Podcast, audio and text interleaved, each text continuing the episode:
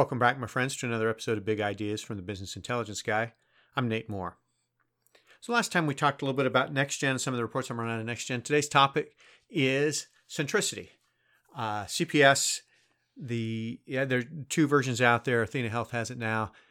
What I want to do is talk about some of the Centricity reports I run. Again, if you say, well, I don't have Centricity, it doesn't matter. Well, a lot of the reports that I run for Centricity groups certainly apply to other practice management systems, and it may help to get some ideas of what's going on. For whatever reason, I run more custom Centricity reports than I do for any other practice management system. I've spoken at Chug, the Centricity Healthcare Users Group, before, and I've got a bunch of different Centricity practices going. And a lot of what they're looking to do, if you're a CPS user, you know that there's Crystal Reports in there that if you've got a very static request and you're always asking the same thing in the same way at the same time, you can run those Crystal Reports and kind of get a static answer.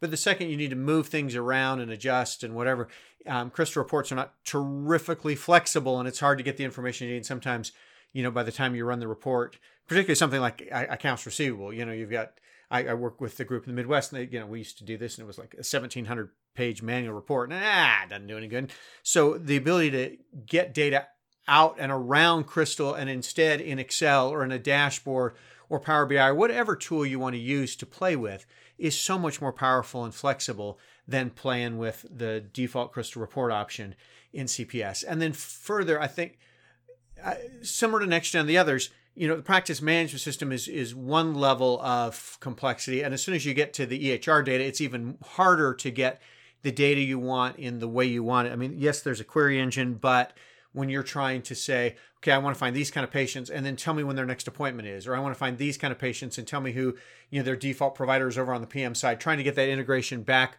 to get PM data and EHR data out of Centricity can be really, really difficult. And so on the Centricity page on my webpage, I've got a lot of examples of what folks are using for Centricity reports. You'll see some dashboard kind of things. You'll see a lot of pivot table, email kind of things. And I think the advantage of doing the custom approach as opposed to the default Crystal Reports approach is, I mean, it's not just speed and it's not just flexibility, but you can ask better questions. And what I mean by that is a lot of the examples that I do for Centricity groups are exception reports. For example, don't show me everything, just show me the problems. So pick on pre-authorizations. I don't care about every case that's out there or every potential ticket number that's out there. What I care about is upcoming appointments that don't have a pre-authorization, and I want to run some logic against that. Say, well, I don't care if there's, I'm not going to look for Medicare appointments, right? You're not going to pre-auth that no matter how hard you try. And what I want to do is filter out stuff like Medicare or other things that aren't going to require pre-authorization. Or I want to look for specific things. Maybe I'm only looking for specific appointment types, and that's all I'm looking for. Or maybe I'm only looking for specific orders coming out of the EHR side, and that's all I'm looking for, as opposed to give me everything. The idea of an exception report against against Crystal Reports is a much more efficient way to deal with CPS. And then the more you can get custom information to say, look, I only want to see this level of detail, and then give me the ability to drill down, whether that's in a dashboard or whatever, is terrifically helpful for Centricity users. One of the things I've done for several Centricity groups is to do either a custom claim scrubber or a custom appointment scrubber. And so you're familiar with claim scrubbers.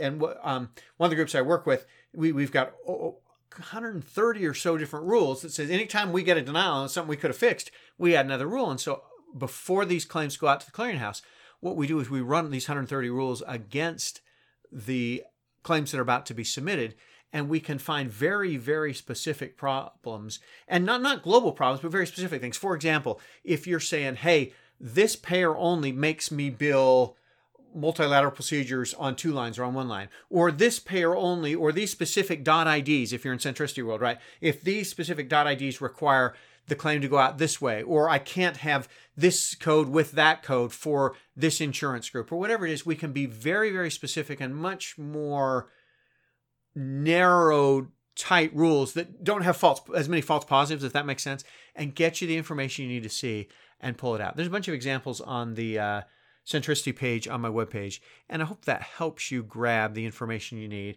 and hope it makes it more easy to use Centricity, particularly with the uncertainty of Athena buying it from GE and then Athena moving.